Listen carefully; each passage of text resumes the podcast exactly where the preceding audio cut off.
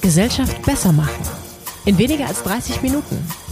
Der Körper Kurz Podcast.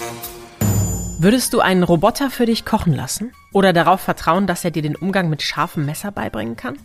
Ich habe da noch ein paar Zweifel und werde von der Wissenschaftlerin Cordelia Schmid bestätigt, dass es dafür noch etwas früh ist.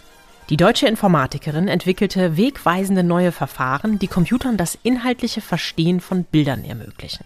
Dank Schmieds Algorithmen kann künstliche Intelligenz in Datenbanken mit Millionen Bildern in Sekundenbruchteilen Motive und Objekte auffinden. Sie ist die Körperpreisträgerin 2023 und gibt uns hier und heute Impulse, wie KI und Robotik die Gesellschaft besser machen, mit Cordelia Schmid. Moin! Guten Morgen. Als erstes herzlichen Glückwunsch zum Körperpreis. Dieses Mal ganz im Fokus das Thema KI. Und deswegen jetzt mal die erste Frage, Cordelia. Was ist für dich ganz persönlich eigentlich KI, künstliche Intelligenz? Also KI ist ein Begriff, der sehr, sehr weit gefasst werden kann. Das heißt, für mich heißt es nicht eine Sache, sondern sind es viele verschiedene Unterthemen. Mhm. Und für mich persönlich ist es natürlich, ich arbeite im Bereich der Bildverarbeitung, Robotik und maschinelles Verstehen. Das heißt, es sind die Sachen, die für mich da relevant sind.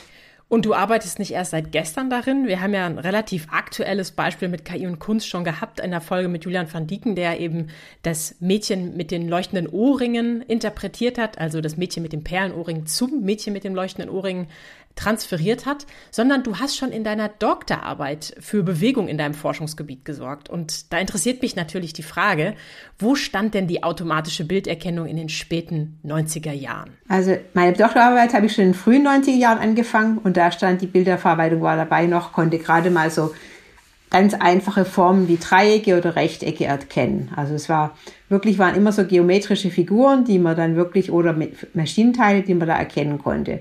Und dann während meiner Doktorarbeit haben wir dann wirklich zum ersten Mal gezeigt, dass man auch kompliziertere Objekte erkennen konnte. Das war so in Mitte von 90er Jahren. Und dann in späten 90er Jahren kam dann noch das Maschinenlernen dazu. Und damals hieß es auch gar nicht KI, sondern war das einfach Bild, hieß es Bildverarbeitung. Das Problem war die, das Verstehen von Bildern. Der Ausdruck war Bildverarbeitung, nicht KI. Heute heißt alles KI. Alles, was irgendwie dazu trägt, die Umwelt zu verstehen, heißt KI. Das ist ein total spannender Punkt. Ich habe ja auch Medienproduktion studiert und wir hatten auch das Fach Bildverarbeitung. Ich hätte jetzt rückblickend betrachtet nicht gedacht, dass das irgendwie auch KI ist oder man es heute KI nennen würde. Als Startup-Gründerin kann ich aber sehen, dass jedes zweite Wort in einem Pitch, wir nutzen übrigens auch KI ist und am Ende ist es vielleicht einfach in Anführungszeichen die Bildverarbeitung. Jetzt hast du schon eine Karriere hinter dir, äh, die geht hoffentlich auch noch ein bisschen weiter, aber bis jetzt abgesehen vom Körperpreis, was war denn deine größte Leistung? Ja, ich würde mal sagen, das kann man so jetzt nicht direkt sagen, weil im Prinzip mhm. als eine wissenschaftliche Karriere, da macht man immer kleine Schritte. Das ist jetzt nicht nur ein Schritt, sondern da macht man immer kleine Schritte, arbeitet kontinuierlich an einem Pro Problem. Das heißt, es muss sich so vorstellen, man hat eine Idee, ein Problem und versucht es vorwärts zu treiben. Also es mhm. gibt jetzt nicht einen Schritt, wo man wirklich das Problem löst, sondern es ist mehr kontinuierliche Arbeit, die über Jahre dann praktisch das Problem lösen. Mhm. Und wenn man jetzt zum Beispiel das Beispiel von der Bildverarbeitung hernimmt, vor, wo ich angefangen habe, war das alles noch sehr schwierig und dann kamen halt schubweise die Fortschritte und heutzutage ist es eigentlich ein Problem, dass man relativ, zum Beispiel man kann gut Leute erkennen. Solche Sachen kann man wirklich gut lösen heutzutage. Wie habt ihr denn damals fachlich angefangen? Also du hast gesagt, Dreiecke, einfache Formen. Wie konnte man damals bei der Bildverarbeitung oder der künstlichen Intelligenz heute ausgedrückt überhaupt erstmal erklären, das ist ein Dreieck? Ja, ich meine, das hat man natürlich einmal schon gewusst. Wenn man zum Beispiel einen Würfel hat, kann man schon sagen, das ist ein Würfel, das ist, was weiß ich, ein Schraub, Schraubstock und solche Sachen. Das war ein Problem, dass man verstehen will, was das für Formen sind, bei den Formen gewisse charakteristische Merkmale erkennen und so weiter. Also es hat man schon das Problem, war schon klar. Es war nur, dass die Lösung halt für das Problem relativ einfach war. Man hat halt angefangen mit einfachen Sachen und nicht die schwierigen Sachen, die man eh nicht lösen konnte. Also das war dann, ich meine, das, das Problem war eigentlich immer schon klar. Das war nur, dass halt die Lösungen nur die Sachen für einfache Sachen lösen konnten. Und jetzt ist es so einfach mit dieser KI, dass es ständig in unserem Alltag ist und wir als NutzerInnen eigentlich gar nicht so viel Ahnung davon haben und auch gar nicht so viel davon mitbekommen. Wenn wir jetzt mal die Bildersuche bei Google zum Beispiel nehmen oder wie unser Smartphone unser Gesicht erkennt, ne? Also das typische Face ID, ich will mein Smartphone öffnen und es erkennt, ja, hey, das ist Diana Hut. Dann frage ich mich natürlich und jetzt Erklär das doch mal, als ob du es Kindern erklären würdest. Woher weiß denn das Smartphone, dass ich das bin? Auch wenn ich eine Atemschutzmaske zum Beispiel trage oder eine Grimasse mache. Ja, das Smartphone hat ja schon viele Bilder von dir jetzt gesehen und hat dann gelernt, wie du aussiehst. Und wenn man diesen Algorithmus trainiert, zeigt man natürlich auch Varianten von deinem Gesicht. Also man gibt nur ein, nicht nur eine Variante von deinem Gesicht an, sondern viele Varianten, eventuell auch mit Teilen maskiert, die maskiert sind und dann kann das eben auch unter diesen Bedingungen das Gesicht erkennen. Aber es muss natürlich dein Gesicht vorher gesehen haben und, und auch unter irgendwelchen schwierigeren Bedingungen. Und wenn das Gesicht überhaupt nicht mehr sieht, dann funktioniert es nicht. Also wenn du jetzt eine komplette Maske hast und dein ganzes Gesicht zudeckst, dann sieht man dich nicht mehr. Du sagst das jetzt so. Es ist aber doch so, das Handy guckt einmal kurz mein Gesicht aus verschiedenen ja, Perspektiven an und dann weiß es das ja von Anfang an. Also das geht ja wahnsinnig schnell. Wie viele Bilder braucht denn so eine künstliche Intelligenz aus wie vielen Perspektiven von meinem Gesicht? Ja, eine Handvoll und dann kann der Algorithmus die Daten auch noch verändern. Also es braucht jetzt nicht die unbedingt von dir zu sehen, sondern der Algorithmus kann die Daten ja dann auch noch mit verschiedenen Varianten also verändern. Und dann hat man praktisch mit diesen veränderten Varianten eine ganze Reihe von Bildern. Brauchst du, die, brauchst du gar nicht dich drum kümmern. Zum Beispiel, wenn man jetzt eine Mas einen Teil vom Bild maskiert, kann man einfach eine schwarze Box oder irgendwas drauflegen oder das ausschneiden und dann lernt der Algorithmus davon. Also es brauchst jetzt nicht du dir den Mund zuzuhalten, sondern das macht der Algorithmus automatisch. Ja, und wenn wir heute an künstliche Intelligenz denken, ich glaube, dann denken viele an die sogenannte generative KI, also die, die auf Kommando Texte, Programmiercode oder Bilder erzeugen kann. Das bekannteste Tool ist wahrscheinlich ChatGPT. Und die Frage ist jetzt, was unterscheidet denn solche generative KI von den anderen Arten von künstlicher Intelligenz? Also die generative KI ist einfach eine Methode des maschinellen Lernens. Also man kann sich das ja. vorstellen, man hat eine Methode, die diskriminativ Sachen voneinander unterscheidet und generativ, die erstellt Text oder die Bilder.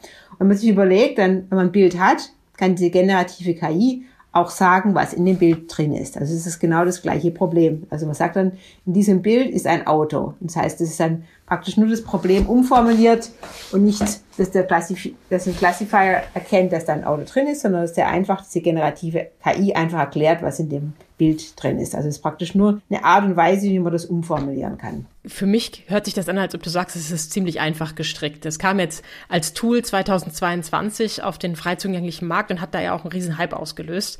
Was hast du denn gedacht, als du es zum ersten Mal ausprobiert hast? Ich meine, diese Large Language Models, die gab es schon, schon eine ganze Weile. Also das war jetzt ja. nur... Erklär das, das nochmal. Was ist Large Language? Die Large Language Models, also diese großen Sprachverstehungsmodelle, gab es ja schon eine ganze mhm. Weile. Und das, was dann auf den Markt kam, war eben nochmal eine größere Variante und vor allem war das halt so, dass das auch für die Benutzer zugänglich gemacht wurde. Also ich war jetzt nicht so nicht überrascht, weil ich kannte diese ganzen Technologien, die waren schon, die gab es ja schon eine ganze Weile. Mhm. Und ich meine, das ist natürlich schon sehr überraschend, wenn man das noch nie gesehen hat. Aber wenn man es sich genauer anguckt, gibt es ja auch viele Sachen, die das noch nicht kann. Also wenn man zum Beispiel eine Matheaufgabe stellt oder irgendeine etwas schwierige Problemstellung dem ChatGPT einführt, ist die Antwort oft falsch. Also manche Sachen, die sind natürlich einfach, die macht er richtig, aber andere Sachen kommen total falsch raus. Und muss sich das so vorstellen, das Modell wird von ganz vielen Trainingsdaten, die auf dem Internet sind, trainiert und kann dann diese ganzen Sachen, die es gesehen hat, widerspiegeln. Und Probleme wie zum Beispiel jetzt ein schwieriges Matheproblem zu lösen, hat, es in dem, hat, es, hat der Algorithmus in, dem, in der Form noch nicht gesehen und kann das dann auch nicht machen. Ja, im Prinzip sprichst du es gerade schon an. Ne? Bei ChatGPT haben wir ganz oft so eine Blackbox und ich frage mich, woran das liegt. Ich hätte jetzt nicht erwartet, dass so logische Operationen wie Mathematikaufgaben eher ein Problem sind, weil die ja eher logisch sind. Aber wenn wir Menschen ins Spiel kommen und versuchen, dem Gerät etwas zu erklären, zum Beispiel wie ein Sonnenuntergang oder sowas aussieht, dass das dann vom Prompting, also von meiner Texteingabe irgendwie nicht das rausbringt, was ich gerne hätte, das kann ich eher nachvollziehen. Darauf bist du jetzt gar nicht eingegangen. Woher, woher kommen denn diese Fehler sozusagen? Oder die Blackbox? Also A, dass es eine Blackbox ist, ist ein Problem mit allen Algorithmen des Machine Learnings, weil die alle praktisch Daten als Eingabe nehmen und dann die Ausgabe lernen. Das heißt, man kann nicht vorhersagen, was passiert, wenn die genauen Daten, die es zum Lernen benutzt hat, nicht zur, als Eingabe kommen. Also das mit dem Blackbox-Aspekt ist ein Problem ein Forschungsproblem, ein aktives Forschungsproblem. Mhm. Um nochmal auf deine erste Frage zu, drauf zu kommen, zum Beispiel Sonnenuntergang, wenn die Maschine viele Sonnenuntergänge oder dieser Trainings, diese Trainingsmenge viele Sonnenuntergänge enthält, kann das das einfach lernen. Während wenn es die genau diese Matheaufgabe nicht gesehen hat, lernt es nicht. Das muss sich so vorstellen. Es kriegt praktisch ein, als Eingabe Daten und die Daten werden einfach praktisch wieder ausgespuckt in, in einer bisschen veränderten Form. Aber das hat keine Logik. Also es ist jetzt nicht so, wie man sich das vorstellt, es ist keine logische Maschine, die Mathematikaufgaben lösen kann, sondern es ist einfach ein Algorithmus, der praktisch die Daten speichert und dann wieder ausspuckt. Und wie unterscheidet sich jetzt das zu dem, was du aktiv jeden Tag machst? Also ich arbeite auch mit diesen großen Modellen, aber mhm. mehr, um den Inhalt von den Bildern zu erkennen. Also was ich vorher schon gesagt habe, wenn man ein Bild eingibt kommt dann als Ausgabe zum Beispiel die Beschreibung des Bildes raus. Dass man sagt, das Bild enthält zum Beispiel den Sonnenuntergang. Mhm. Das sind ganz ähnliche Modelle, aber man hat halt noch den Aspekt, dass er die Bilder verstehen will, muss. Und muss dieser Sonnenuntergang nicht noch dezidiert beschrieben werden? Also da sind wir wieder bei dem Deskriptiven, damit das klar ist, was das für ein Sonnenuntergang ist, wo der zum Beispiel ist, wie hell das Licht ist und so weiter. Das kann der Algorithmus im, mit bestimmten Grenzen selber erkennen. Und je nachdem, wenn jetzt zum Beispiel die, der Hintergrund irgendwie markant ist, kann er auch rausfinden, wo der Sonnenuntergang stattgefunden hat. Zum Beispiel, wenn man den Eiffelturm dahinter sieht, kann der Algorithmus dann sagen, dieser Sonnenuntergang war vor oder hinter dem Eiffelturm. Mhm. Also bei dir geht es eben auch viel um Sprachverstehen und Bilderkennung, wie wir beides zusammenbringen können. Das hast du unter anderem mit Kochvideos ja jetzt auch schon gemacht. Und gleichzeitig forschst du an Robotern. Du hast ja sogar deinen eigenen Hausroboter sozusagen bei dir in einem Forschungsbereich stehen. Wie hat denn jetzt der Roboter irgendetwas mit Kochvideos zu tun? Also wie können wir beide Sachen, beide Bereiche zusammenbringen? Erstmal sind es total verschiedene Gebiete. Also ja. dieses Kochvideo verstehen waren Bilder und Text ja. zusammen, wie man die zusammenbringt und der Roboter versteht seine Umgebung.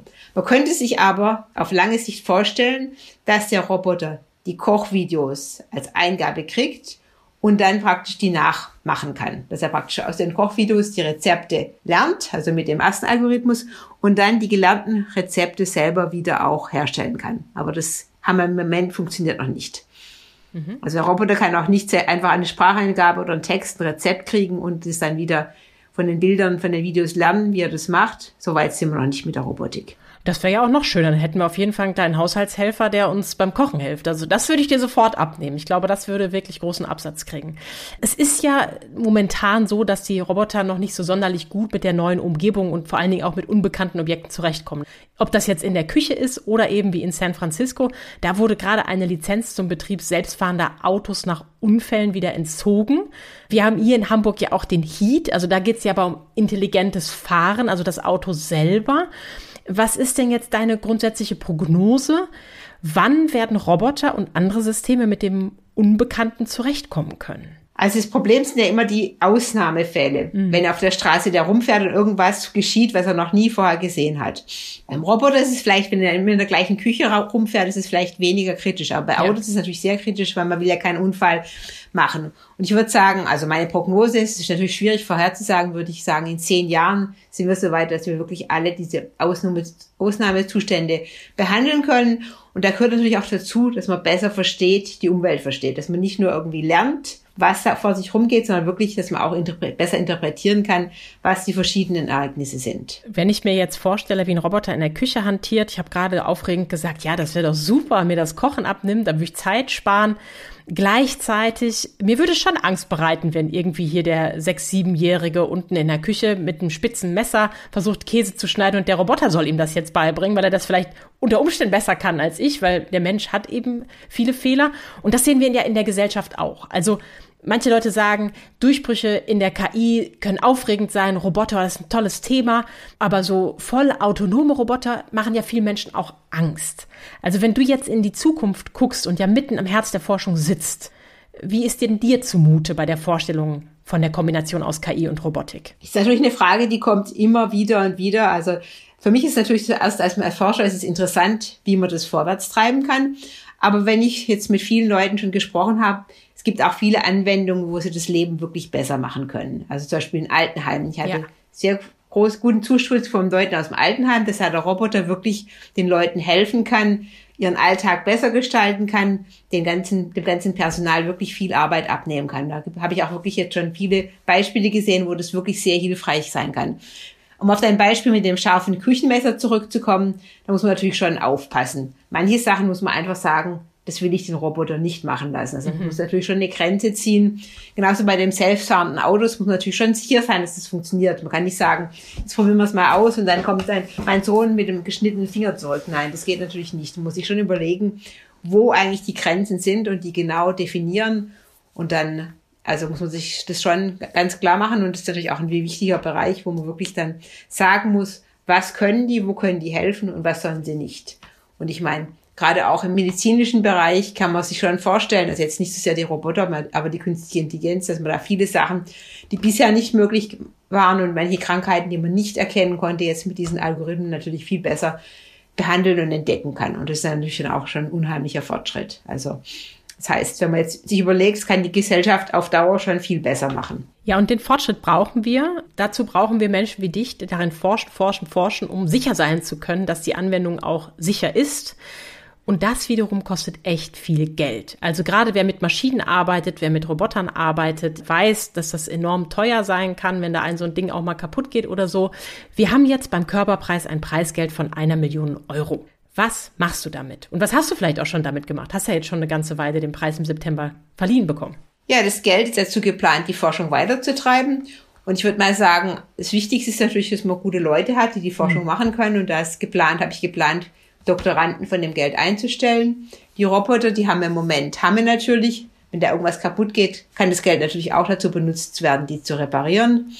Und dann braucht man natürlich auch Ingenieure, die die Roboter bewachen können. Und solche Sachen kann man für den Preisgeld dann auch einstellen. Aber mein Hauptziel ist wirklich gute Doktoranden damit einzustellen, die dann die Forschung weitertreiben können und wirklich neue Sachen entwickeln können. Ja, und dazu muss das nach draußen getragen werden, damit die Leute überhaupt von dir und deiner Forschung wissen.